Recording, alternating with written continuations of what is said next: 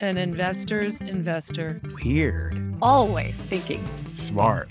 Thoughtful. Unconventional. Hi, I'm John Lukomnik. Welcome to Outside In, the interdisciplinary podcast for financial professionals and anyone else who values different thinking. What does that mean? Well, we interview fascinating people, from Shakespeare scholars to financial data scientists to see what the financial community can learn from non traditional sources and from traditional sources thinking in non traditional ways. We're breaking down the silos which too often surround the financial community. Come, listen to the sounds of those walls collapsing. Today on Outside In, our special guest is Renaye Manley. If Renaye were an athlete, she'd be called the triple threat. She works at the cutting edge of organized labor, public policy, and finance, and her impact has been felt across all three. A former field organizer for the AFL CIO, she is deputy director for the Service Employees International Union's Strategic Initiatives Department, where she works with pension trustees who sit on 67 pension funds with collective assets under management of approximately a trillion dollars.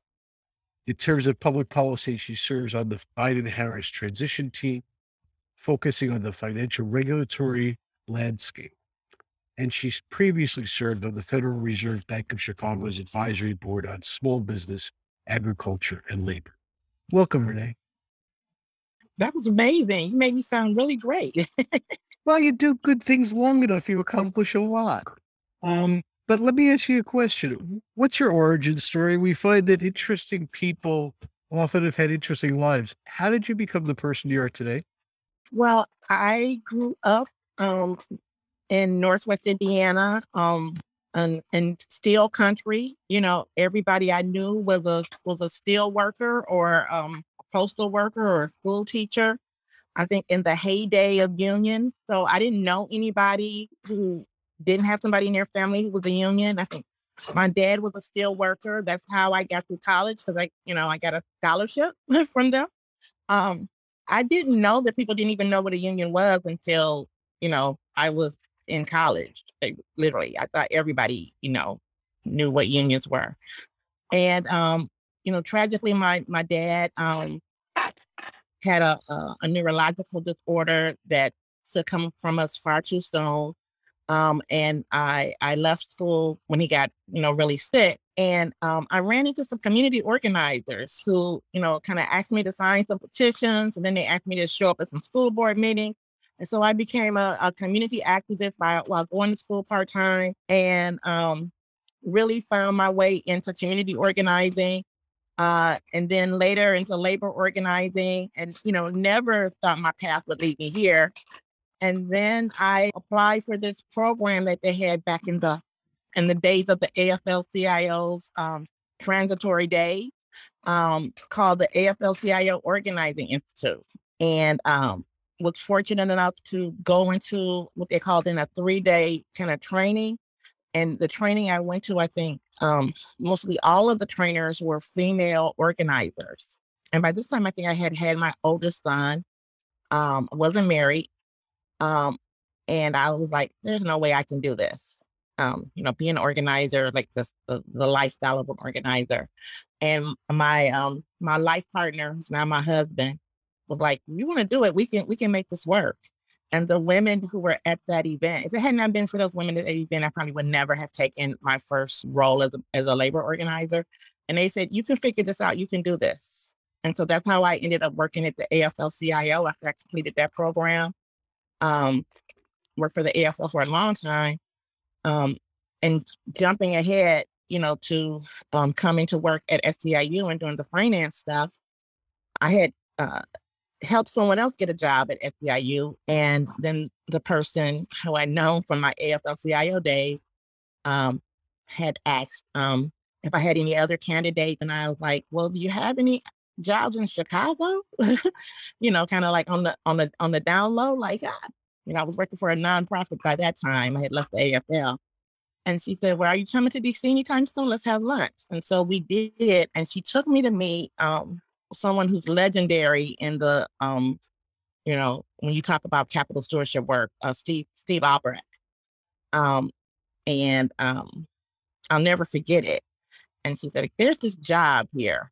And I remember talking to him about this position. And um, and I said, look, I'm not a finance person, Steve. I'm a I'm an organizer. And he said, that's what I want. I want somebody who thinks about organizing money.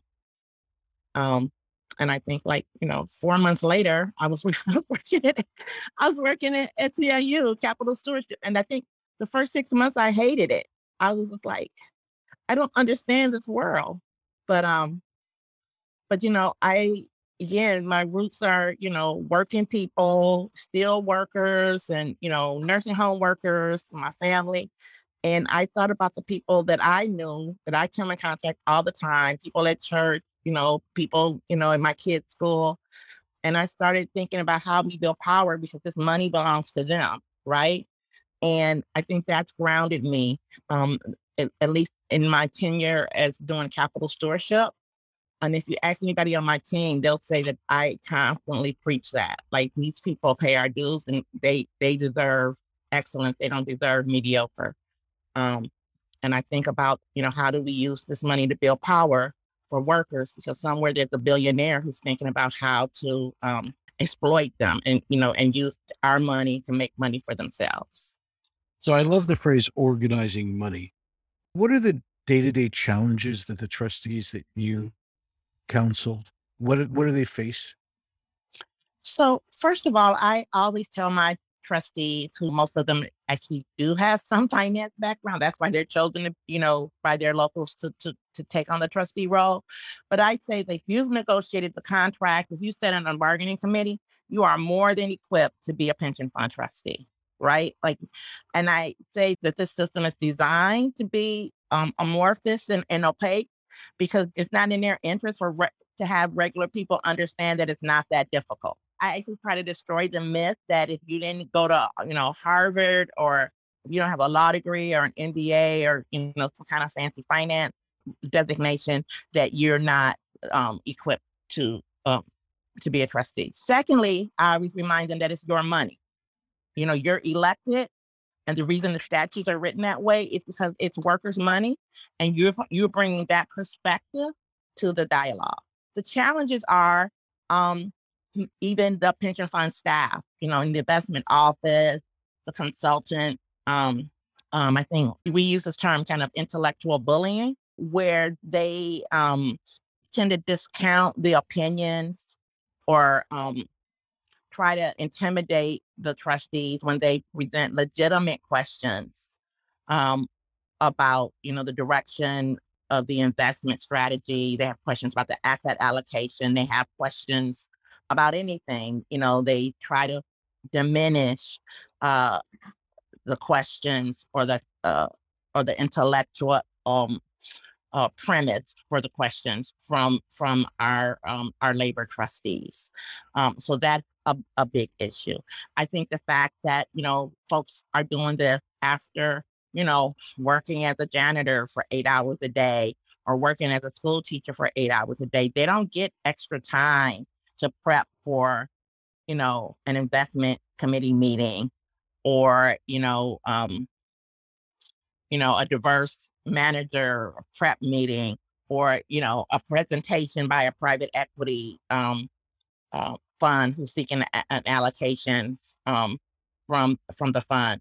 So they don't have extra time. They don't necessarily get a day off you know to prepare for them they may get the day off to to to, to be at the meeting um, but that's a real challenge um, because everybody else around that table probably does and except for the labor trustees um, and I also just think that, um, you know, again, it's just a, a, a different world, you know. And I know how I felt the first time I went to a conference and was surrounded by all these investment consultants and finance professionals.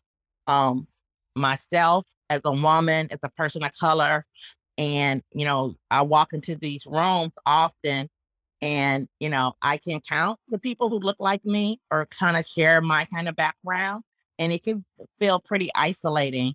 Um, and so for someone who, again, you know, works as a janitor for 20 something years or, you know, is a kindergarten teacher or a school teacher and who sits on a pension fund it can be a pretty intimidating environment. As we're recording this in April 2022, only about 6% of the US private sector labor force is unionized, and it's down from a little over a third at organized labor's peak. But there seems to be signs of a resurgence. Um, an Amazon warehouse just voted unionized, the first ever for that company. Um, various Starbucks shops have voted to unionize. President Biden has said his administration is pro labor. And I think maybe most importantly, the combination of demographic change with the baby boomers retiring and the pandemic induced increase in resignations means that workers are in short supply, which increases labor's bargaining power. And I was fascinated with this. A recent poll shows that 68% of Americans support unions, and that's the highest result in 50 years. Um, you know, others argue that the world's changed since labor's heyday. We have less manufacturing, we have work from home, and this is just a blip. So, what's your opinion? Are unions poised for resurgence? And if so, what, if any, will be the differences between unions of the future and unions of the past? As I remember, again, you know, growing up in Northwest Indiana in the, you know, heyday and actually experiencing the downfall of manufacturing, which de- literally destroyed the communities, um, you know, in my area, you know, Gary, Indiana, East Chicago, Indiana, just went from thriving to literally busted. It seemed like it happened overnight. Um, so, you know, and it wasn't the union's fault, right? It was a change in the economy. It was, you know, a political change. It was just winds of change that happened. And quite frankly, a failure of the, the labor movement to really take organizing um, seriously. So, so, first of all, I think that the labor movement understands how necessary it is to organize, maybe in a way that, that they didn't, you know, 40 years ago. Certainly, I think they thought about it 25 years ago, you know. Um, and I think, you know, the the fact that workers now feel their power um is only gonna help, you know, as we see in the, you know, with the Amazon workers, as we see with the Starbucks workers, right? That people know they have power and they're not afraid to to to use it, right? To flex it, to organize together. So I think that's an interesting phenomenon. Um, but you see, the, this is the economy that we're that we're in, right? It's it's it's it's warehouse workers like Amazon workers. It's service sector workers like um, you know, like the baristas and the roastery workers at Starbucks. You know, it's the you know service workers like you know the McDonald's workers that you know SEIU's been working with um, on the fight for 15. We see these kind of um, non-traditional uh, union organizing or you know uh, collective bargaining situations occurring you know uh, uber and lyft workers who are you know attempting to organize in some um, locations around the country. Um, and i think that you know that's the perspective where the labor movement kind of has to you know adjust for the future. I think we'll see more organizing in tech for sure and clearly a broad swath of organizing in the service industry um, and you know gig and um, contingent workers as well and we have to figure out a mechanism that allows people to build power um, in these situations where where the de- definition of an employer has, is not traditional. And I think that's going to be a big struggle that I hope the labor movement is ready to to um, to take on because I think that that is the primary challenge. But I think the workers are ready. You know, unions aren't monolithic, and you worked for the SEIU. You also were very active in social justice issues. Um, one SEIU local is District 1199, which Dr. Martin Luther King famously called his favorite union because of its commitment to civil rights. And to give SEIU its credit, its then president, David Sullivan, marched with Dr. King from Selma to Montgomery, even when other unions refused to have anything to do with that march. Um, do you see your work on social justice as a continuation of that legacy, or is it something new that's 21st century, or both? And what's been the reaction of other unions that may not be quite so progressive? I like to think that SEIU has continued on the legacy of social justice throughout, um, certainly since I've been there. Um, but I really think that the um, the critical moment for our organization has happened because of the senseless murders that we've seen of African American men. So, you know, um, Trayvon Martin, Michael Brown, um, and George Floyd have all been kind of seminal moments in our union where we've had to take a moment and look at what's both happening externally and how it's impacting our members, and then looking internally at how we're reacting and what this means for the future of our union and, and the impact that we're going to have in terms of how we're looking at organizing, how we're looking at how the the country is being transformed in these moments. And, um, you know, SEIU has you know, made some commitments on racial justice. Uh, we formed a, a, Center for Racial Justice um, at our convention a few years ago. And so I don't know that the commitment ever disappeared. I think we've just um, uh, formalized and, and, and reinstitutionalized it um, in a way um, that recognizes that um, that there's a lot of work that still has to be done. I can say that um, at least in the areas that I work in, you know, on the finance and corporate accountability work, that um, we got a lot of questions from some other unions when we were on this path initially. Um, I questioned why they had questions, right? Because I see the demographics of their membership or the, you know, the demographics of the country. And I was like, this, this kind of makes sense either way. There's a growing um, understanding, um, first in the finance committee community around, you know, these issues of equity, um, justice, diversity, you know, as we've kind of collected more more data to come out and I also think that there's not that unions have ever been against any of this, because I don't believe that.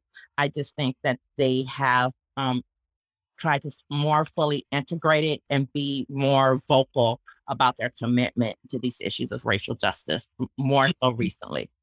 One of the ways that, that you did this is um, most recently, um, there was a resolution that passed at Apple that you were involved with um, which called for a civil rights audit by Apple of Apple or by an independent that they would hire of Apple. First, can you explain what a civil rights audit is at a company, and second, why it's needed? Um, a civil rights audit, um, a racial equity audit, are resolutions that we filed at several companies. Um, they really just ask the companies to examine their p- practices and policies um, and how they're impacted by um, civil rights um, laws, right? Um, wh- how they talk to stakeholders about, you know, the impact of their po- the company's business practices and operations, looking at it through a civil rights lens. And the only difference between the civil rights audit and the racial equity audit is the racial equity audit looks primarily at issues of race, clearly. The civil rights audit really covers all protected, you know, um, classes under Title VII. So um, for Apple, we thought it was really important because they um, paint themselves um, in this light as a very progressive, you know, technology company. They talk about, you know, all these avenues they have to engage their employees.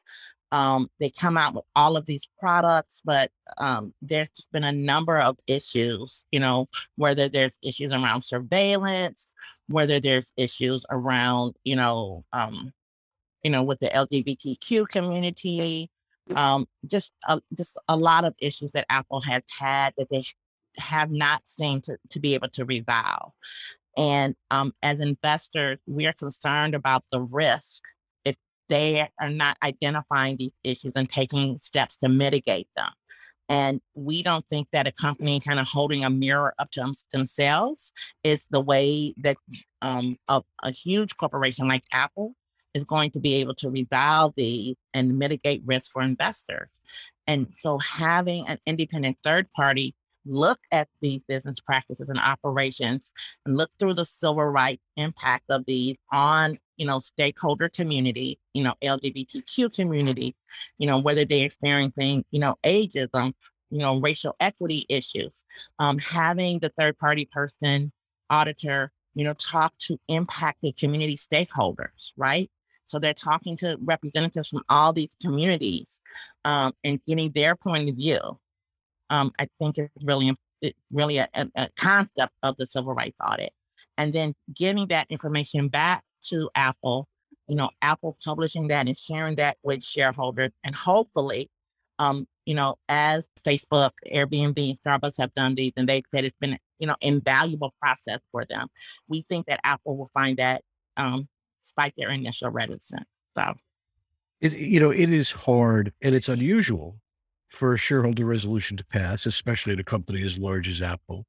Um, and this wasn't even close. Were, were you surprised that it passed so easily? So we were optimistic that we would get a a significant vote. We were um shocked that it that it passed. And and when when my text messages started, you know, blowing up like because I wasn't on the call, um, I wasn't at, you know on the meeting, um, and I was like, "What's happening?"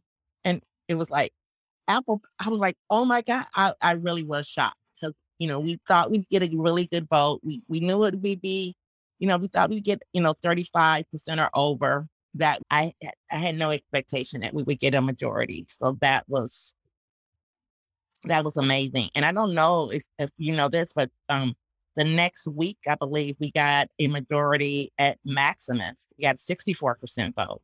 So, um, way to start a shareholder statement 2022 for us.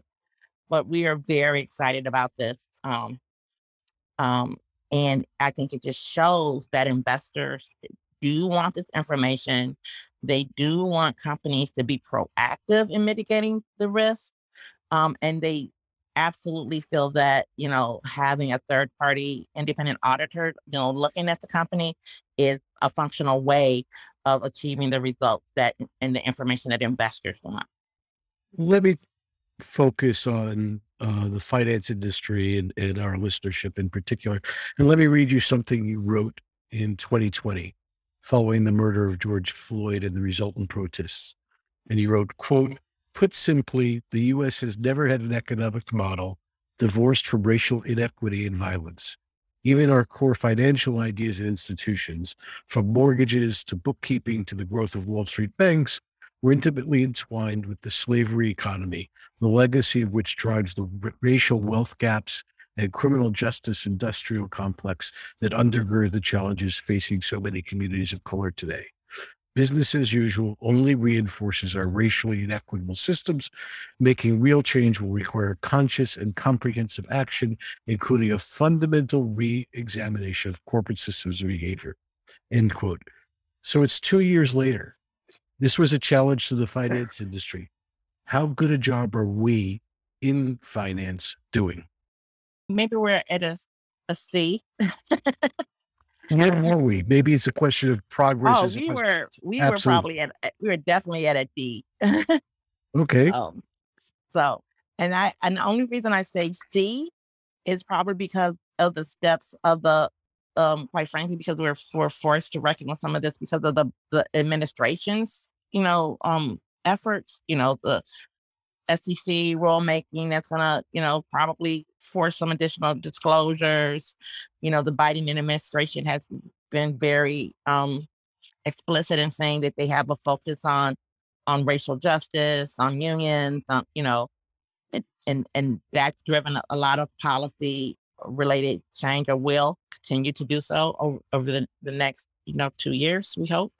The the nasdaq rule um on on board diversity you know so there's been some small change i think one of the things that really frustrated me um when i first started to do this work and in some ways still does is that people told me that we couldn't make that the finance moves slow and change happens slow and i i asked why I said, why? Why does it move slow?